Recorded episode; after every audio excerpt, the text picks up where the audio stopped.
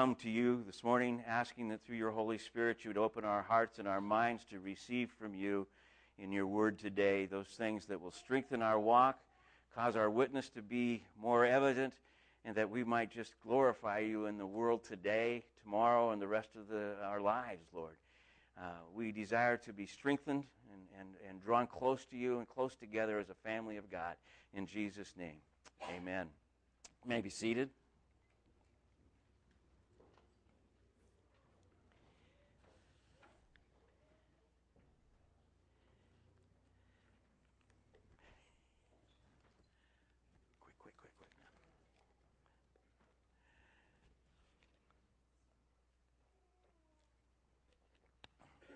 Taking a little detour out of the book of Romans this morning uh, into the Gospel of John, chapter 16.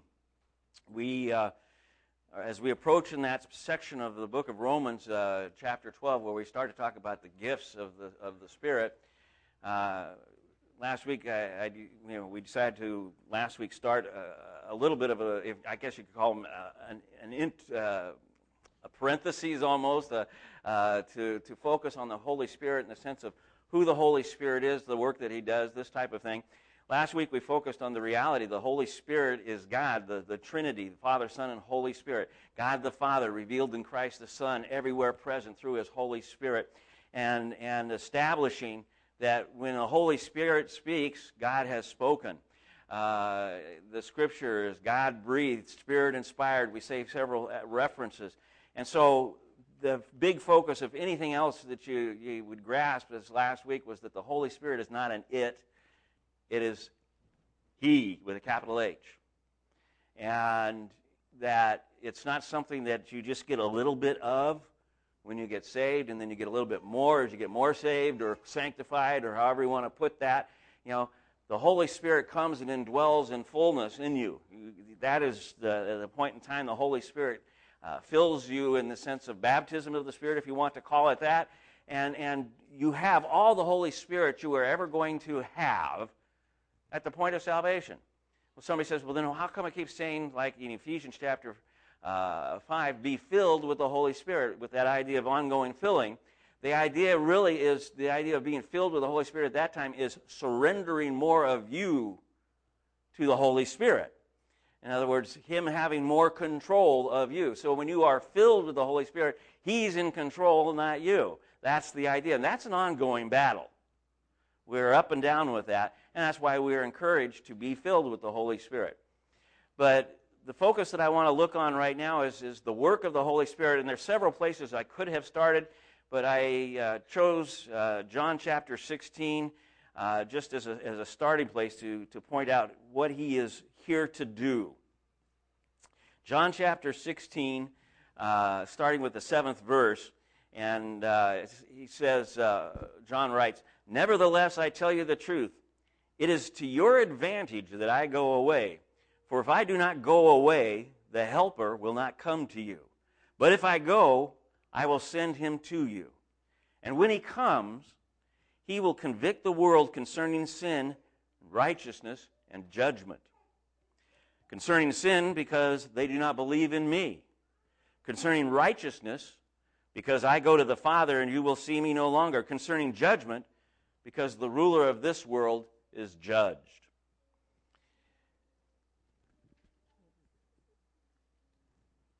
Starts the, the scripture where I pick up starts off, nevertheless.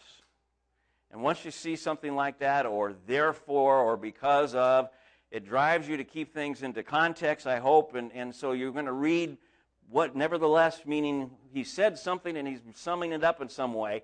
So we, it, it draws us to go backwards a little bit. And uh, in verse, uh, really, this is the, the discourse, if you will, the, the, the, of, of the upper room where Jesus is, is, you know, chapter 14, 15, 16, uh, 17 are tied together and, Jesus uh, sharing with his disciples. And in chapter 14 and 15, Jesus has been saying things in reference to, uh, for instance, that the Holy Spirit is going to come. Jesus refers to him as the Comforter, the Spirit of truth, the Helper, The helper is the, the one who comes alongside to strengthen, support, encourage, direct, this type of thing. And he also calls him the teacher. He will teach you all things and, and bring to remembrance the things that, that you have seen in me and heard in me. And in the midst of all of that, he, tie, he brings out a warning that the world is going to hate them. So as he's talking about the, the, he's going to leave, the Holy Spirit's going to come, and then he says, and the world is going to hate you because the world has hated me. And so he very specifically puts it into a, a picture. If you follow me, the world is not going to embrace you. The world is not going to like you. The world is going to reject you. And this hate could be anywhere from uh, a, uh, a, mild persecution, if you will, to, to uh, martyrdom. And so this is what he, he goes on and points out at the beginning of chapter 16. I have said all these things to you to keep you from falling away. In other words, as this pressure comes on, I want you to know the Holy Spirit is going to be there to strengthen you, to comfort you. You, you know, I want you to rest in that confidence. You don't have to worry.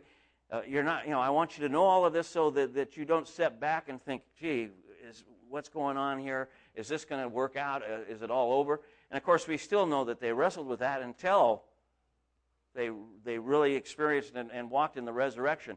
And even then, they, they, they didn't fully understand, even on the day that he ascended. They made that comment, hey, are we going to go into Jerusalem now? and he said, no, you're going to, but you are going to go back. You're going to wait until the Holy Spirit comes. But coming back to this picture, he is, uh, there's, a, there's a tremendous amount of, of, of concern for them in this sense that you know, he's giving them hope and assurance in the midst of what is going to happen to them.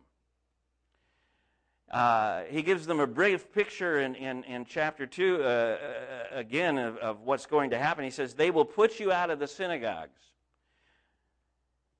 Every Christian that embraced Christ was out.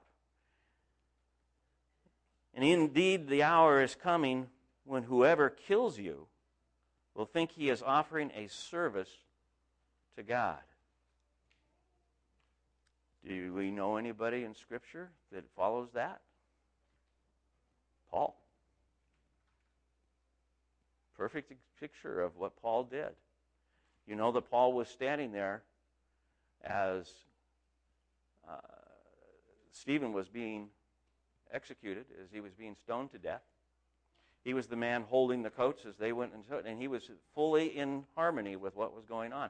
And of course, the beginning of, the church being persecuted through him was he pursued them all over Judea and even out of the area uh, to, to bring them, as he was thinking, to, to justice and trying to, to crush a cult in his mind. And then the road to Damascus changed everything. I was looking at this, though, you know, we, there's two, he said, put out of the synagogue and then the next extreme, or even put to death. There's a myriad of things in between that that did happen then and, and happens today as well. Uh, I don't know if any of you have experienced, uh, uh, for me, coming to Christ as, as an adult, uh, there, was a, there was a rapid change in some of my friendships. Uh, there was one friend uh, uh, whose home Kathy and I uh, were no longer welcome in. He, his wife had become a Christian, and he forbade her to, you know, she was not allowed to go to church, and any no Christians were allowed to come to the home. And when we became uh, saved, he, he just he looked at us as, as something that would, would, would cause more friction in their home, and uh, he told us point blank, the next time you're up here, please don't call on us. So that was, and that was pretty hard because he's somebody that I'd been very close to. He was not, though, really rejecting me. He was rejecting Christ because I embraced him. I embraced Christ.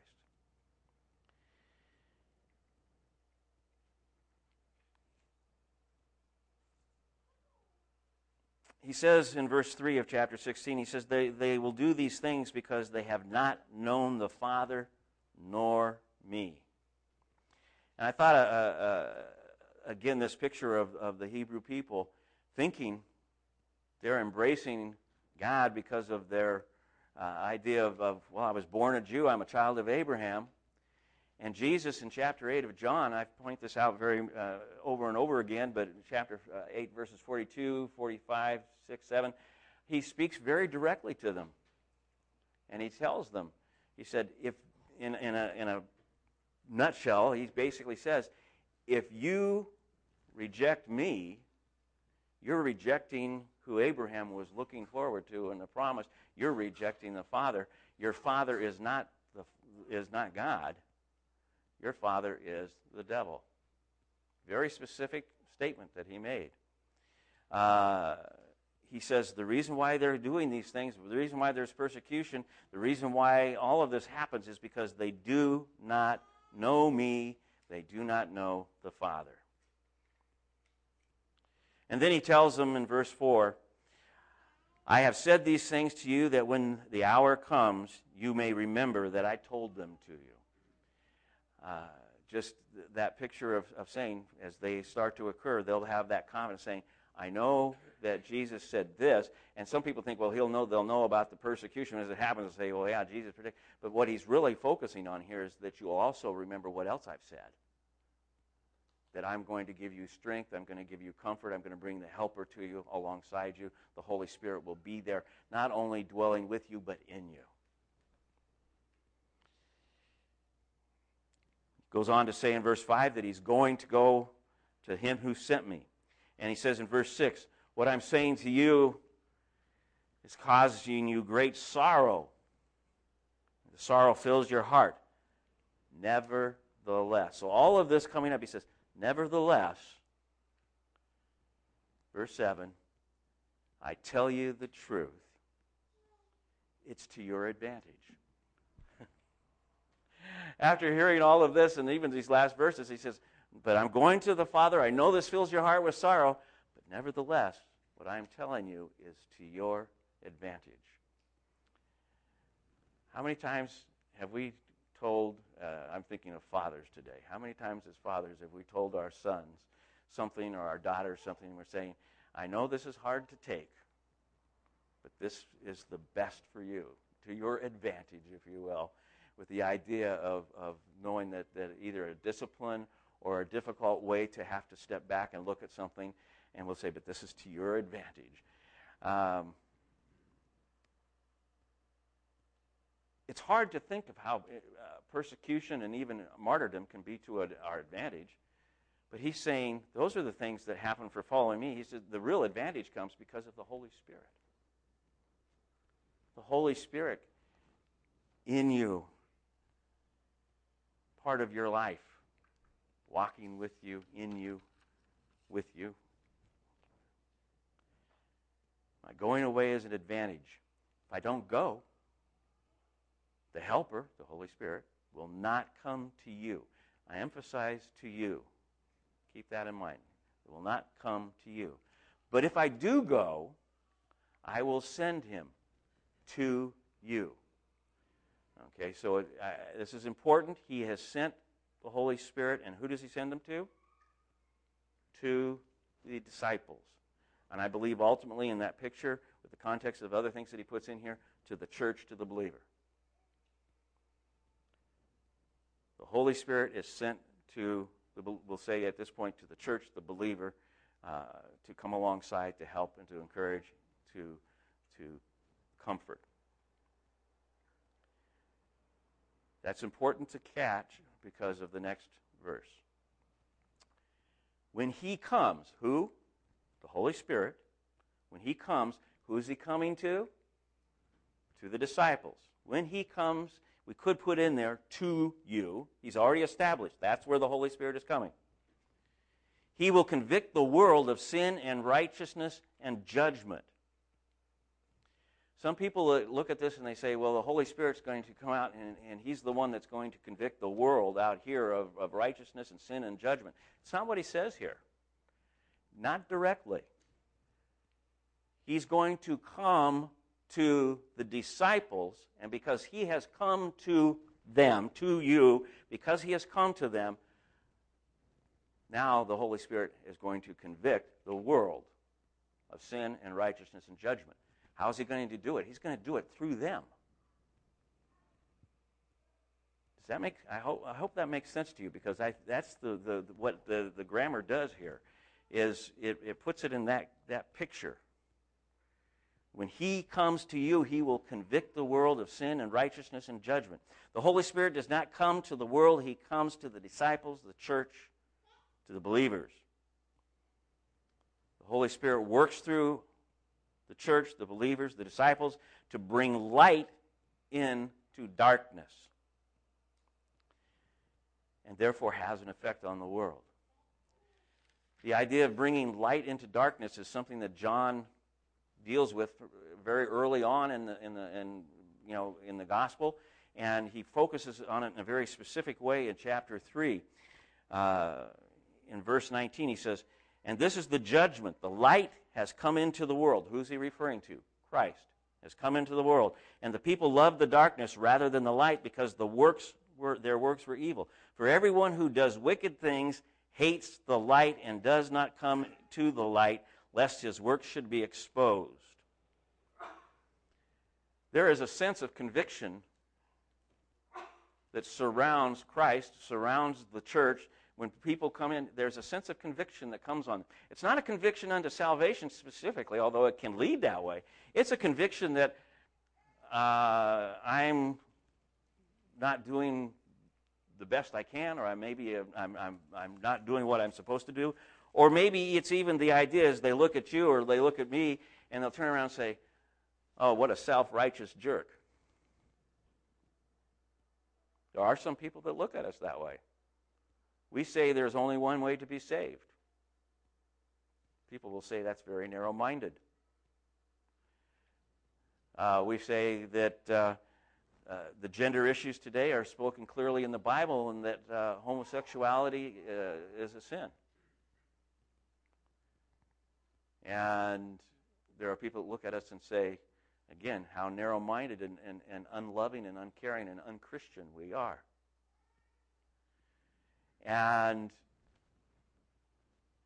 that's because as you bring light, what happens is that you're bringing, you're bringing an understanding of what sin is, and you're doing it by revealing the righteousness of God and, and the holiness of God through the church. How do we do that? Well, first off, we have a set of absolutes. We have position, for instance, we have an absolute in a, in a, in a doctrinal statement that says, you know, there's only one God uh, in, in three persons Father, Son, and Holy Spirit. We believe that the Bible is the only source of, of, of, the, of, of the information of knowing God, it, and, it, and it's, that it's God breathed, that it's inspired by the Holy Spirit. We believe in the virgin birth of Jesus Christ. There, we just can go on and on and on of the things that we hold as statement or tenets of faith.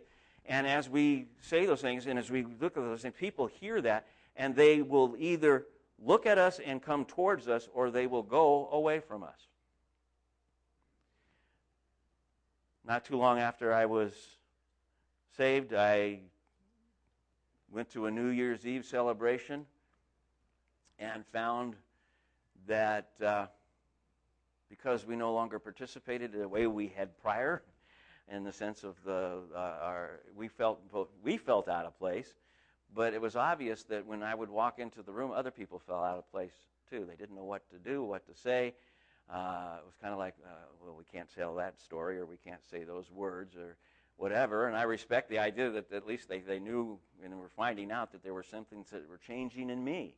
There was some light coming into the darkness. An understanding, at least from my perspective, something that is, is sin. And it convicted them enough that they, they felt awkward saying it around me. And in a lot of cases, not wanting to be in that position anymore. It's funny when I show up to a, a family dinner, a lot of our family, the majority are unsaved. And uh, Kathy and I know that, that uh, uh, whenever we have a family gathering, the only time prayer is said is when I'm there. And, and it was, it's, it's that sense of, I don't know whether trying to include us or, or uh, but a sense of, oh, this is important to them. A sense of light is still shining there. So the light comes into the world. The light is the gospel, by the way, the, the, the, death, burial, resurrection of Christ, his mercy, his forgiveness, his grace, his love of God, the love of God that he brings to us and puts in us. And it exposes sin by establishing, again, what is righteous, what is holy, what is right. Uh, and establishing also that because sin is against God, because it, there is a set of standards that are absolute, and when they're violated, that there is a need for judgment. But it's an interesting thing because some people look at us and say, But you claim to be out from underneath that judgment. How holier than thou can you get? well, that's really not the way you know it is. The reason why I'm out from underneath the judgment is because I've come into submission to Jesus Christ because I have been saved, because I have the blood of Christ covering, me, because He paid my price. He finished it on the cross.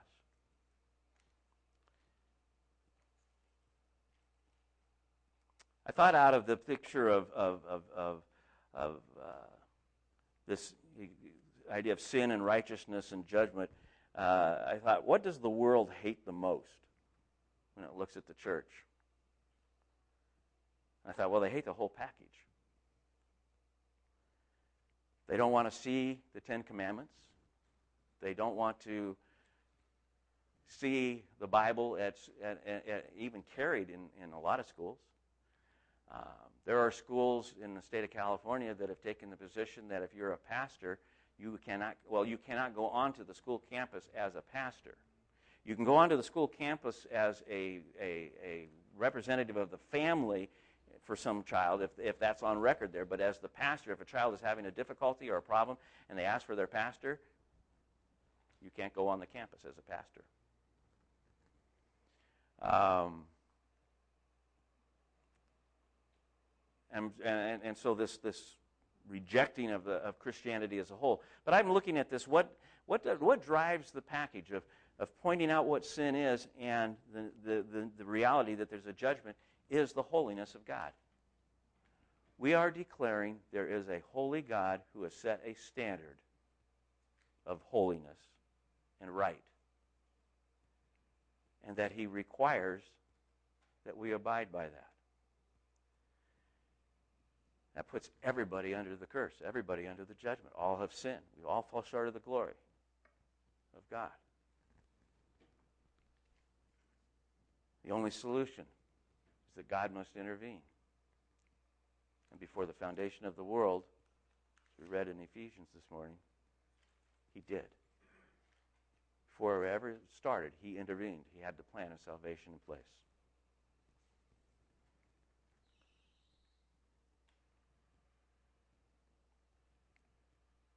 Only salvation for man is through Jesus Christ, through the gospel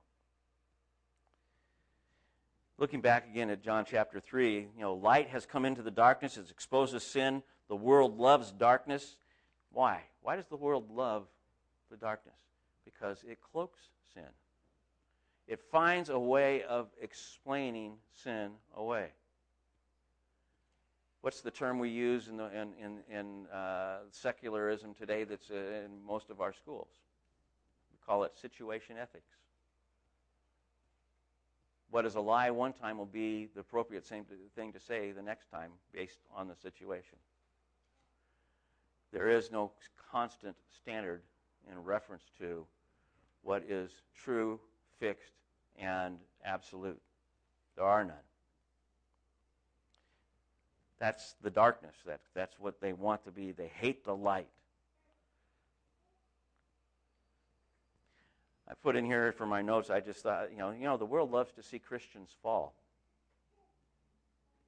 I, you know, when it, whenever a, a, a, a, Christian leader, especially, uh, falls in, in sin, you see uh, uh, a really big move into the media, and they just jump all over it and take it for wherever they can go with it. And I thought it's interesting. They, they, they love to see the fall, but what the world hates, I think, equally, is seeing them forgiven and restored. And it's kind of interesting. Pastor takes a fall. I'm thinking of one very personal relationship and a friend where it was made a big deal of. But he and his wife were restored. He was eventually restored to ministry after a period of time. And there's no news about that. I don't know which now they hate more. They do they they they, they, they like which they want you know they, they want to see the fall, but man, they don't want to talk about restoration. They don't want to talk about forgiveness because if they do, they, they see that there's a process here of of how God's work is, and it's, it's a message of the gospel. And they hate our confidence in eternity. What's the, the phrase that I grew up hearing, and I, and I still hear it now and then? Pie in the sky. That's the wishful thinking. The world does see the light of the church, especially when we're working out the gospel in our lives. They don't see it because we're perfect, by the way.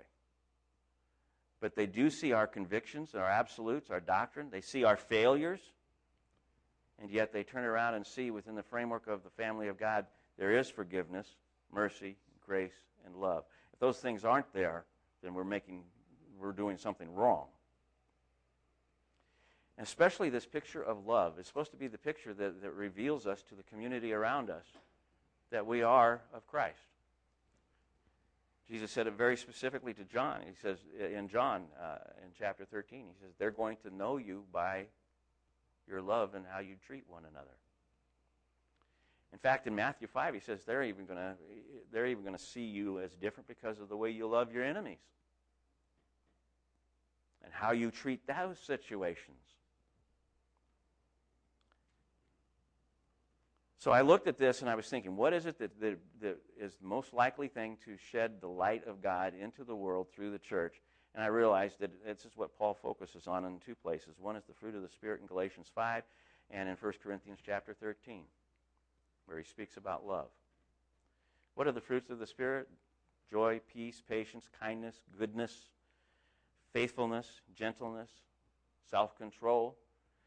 Um, I believe that those, you know, I'm one of the people that says those are all the manifestations of the fruit of the Spirit love. It doesn't say fruits of the Spirit. It says the fruit of the Spirit is love.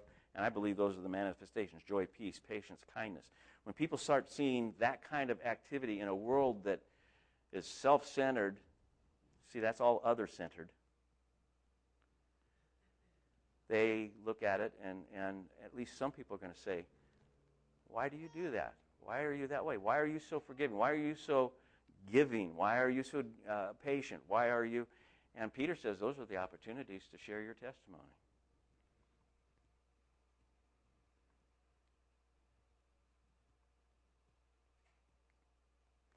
We actually can see the light coming into the world on the day of Pentecost.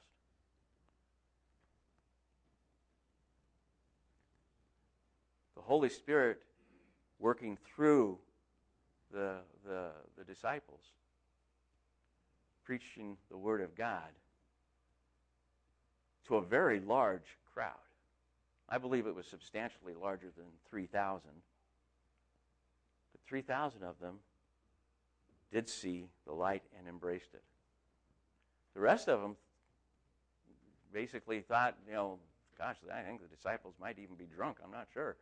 Uh, but uh, 3,000 of them embraced the gospel to the point where they said, You've pierced my heart. What must I do to be saved? Righteousness was revealed, the gospel was revealed, sin was exposed, the gospel was offered, and 3,000 received it. I don't know if any of you are, or how many of you are familiar with Sinclair Ferguson. Uh, that's it's a relatively new person in, in my reading list and, and listing list uh, over the last uh, few years, finding his name in an article at one point and liking what I had read there and looking him up. You'll find him on Monergism uh, as a, a, regular expositor there. But he, he talked about this idea that the world doesn't like. And, and that is, is that we don't like the, the world just does, it runs away. It doesn't want to deal with guilt in any way doesn't want to have anything to do with it. We're, we, period. And it says, he says, if you never feel guilty, you'll never experience forgiveness. The Holy Spirit has come into the world to bring light. That light brings conviction or, or, uh, or uh, exposing sin in such a way that if God opens your eyes to it and you can see it, you'll see, oh, this is my sin and actually come to a point of confession. The world does not want to deal with that, they don't want to hear it. So the Holy Spirit comes to the believer, to the church. He works in and through us to bring light into darkness. This has an effect on the world. A few are attracted, most turn away. But not without some sense of conviction. Normally, when they turn away, it's because they have come to a conviction, a conclusion, a thought about sin and righteousness and judgment, and they just don't want to deal with it. And you bring it into the room with you. And I realized as I was putting this all together, what is it the world really wants to do? They just would like to forget about Jesus. Just kind of sweep it away and never have to address it again. In fact, they ask us as Christians, please, just keep it inside the doors of your church.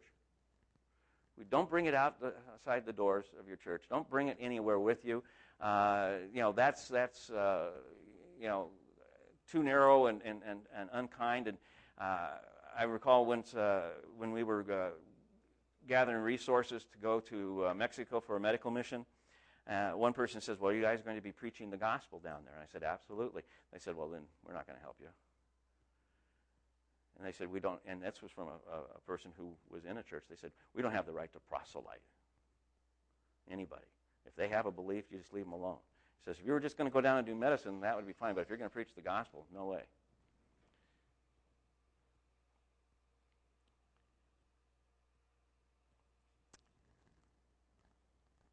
The world would like to forget about Christ. They would just like to put him under the carpet and leave him there. But the Holy Spirit will not allow this to happen. Period. By working in and through the believer in the church, the world is going to constantly be having to deal with the light of Christ, the gospel message, as long as the church is here as long as the Holy Spirit is working through us, as long as the Holy Spirit is active in this way, there is going to be the exposure of light into darkness. Period. Uh, I've heard some people say, "Well, if we don't get our act together, that you know the, the you know the gospel message is going to just die on the vine or something like that." The Holy Spirit's never going to allow that to happen. He's always going to raise up a group of people, even if it's only seven thousand. There will always be those that will be His faithful God's faithful and preaching and teaching what sin, righteousness, and judgment is. And it's never going to be out of the picture. They'd like to see it disappear, and the more the Holy Spirit seems to, to the more the light seems to come, the more intense seems to be the opposition. But we cannot, you know, push that out either. God has called each of us to be a part of that picture in our businesses, in our business practices, in our work, in the workplace, our work ethic, all of the different places we go, we are to do it in such a way that God has revealed in us.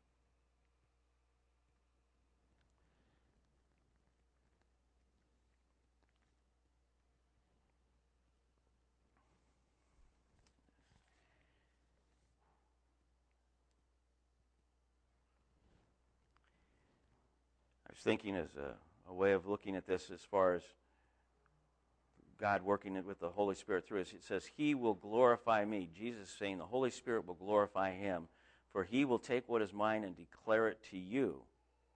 All that the Father has is mine. Therefore, I said, He will take what is mine and declare it to you.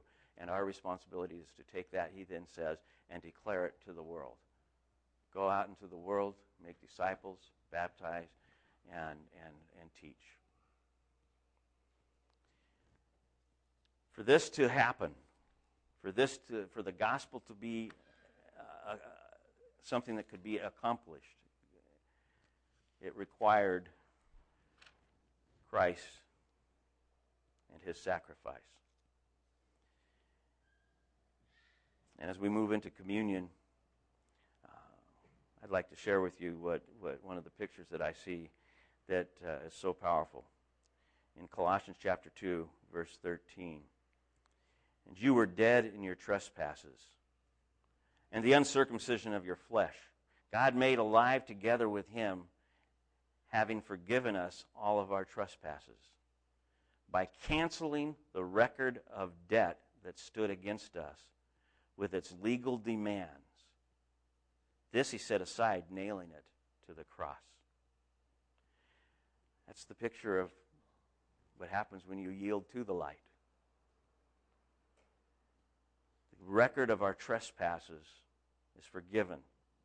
The debt is taken care of. Its legal demands are satisfied. What are the legal demands of our debt? Our death. It's satisfied in Christ. This he set aside, nailing it to the cross. He disarmed the rulers and authorities and put them to open shame by triumphing, triumphing over them in him. Ask the ushers to come and to uh, uh, pass the communion to all of us. Uh, hold it until we've all been served and we'll share together.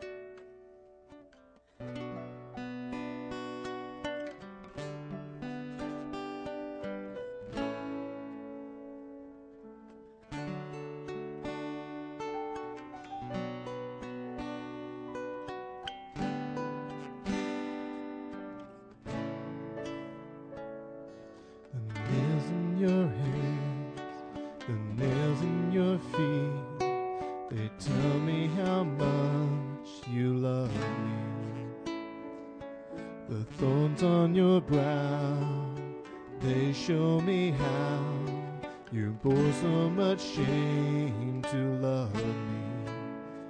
And when the heavens pass away, and all your scars they still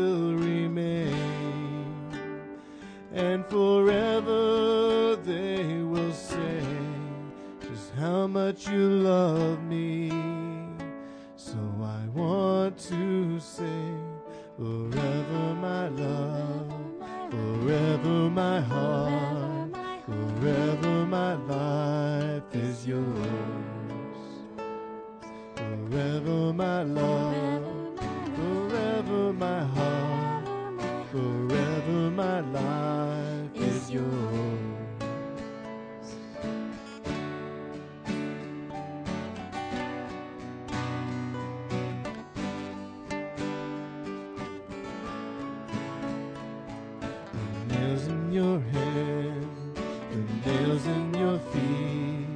They tell me how much you love me.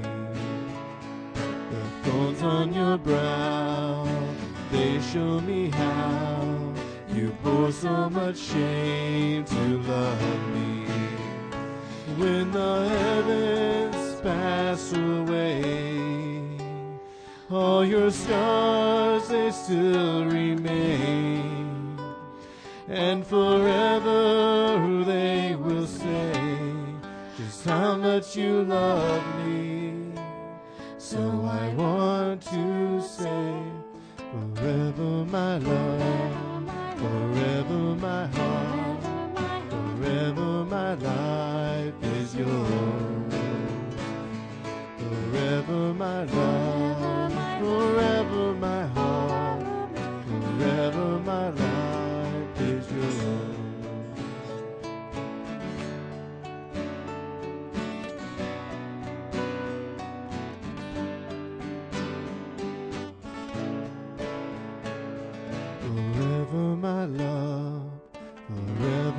my heart. Forever my life is yours. Forever my love. Forever my heart.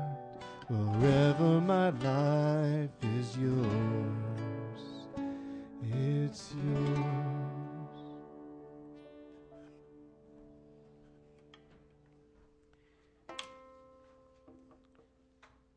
when we share in communion, we're acknowledging that we have come to the light, that we have received the gospel, that we understand that we have sinned. There is a righteous standard that we have fallen short, and that we deserve to be judged. But we also come when we understand as we received Christ and we receive that He sacrificed His body and poured out His blood as we rest in His grace and what He has purchased for us, having paid our penalty, we realize that we can rest with confidence. There is no condemnation in those who are in Christ Jesus. What an awesome thing to know.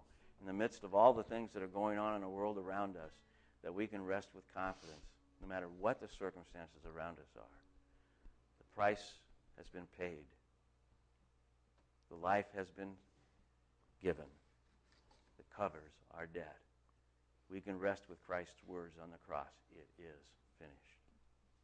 Nothing to bring to it, nothing to add to it.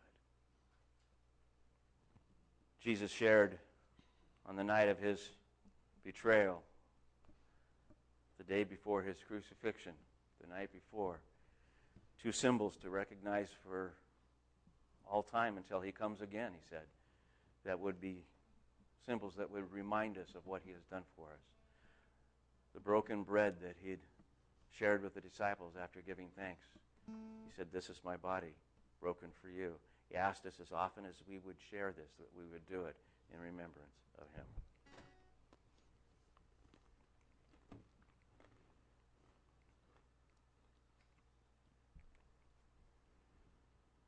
The Gospels tell us that at the end of the meal he took the cup of wine, and I wouldn't be surprised if he didn't hold it up something like this, and it might not have been transparent, knowing the content, saying, This is my blood poured out for you to purchase that covenant. And he's referring to this covenant of grace that takes care of our sins eternally, forever, when we rest in him. And he asked us to do this as often as we do and, uh, and until he comes again.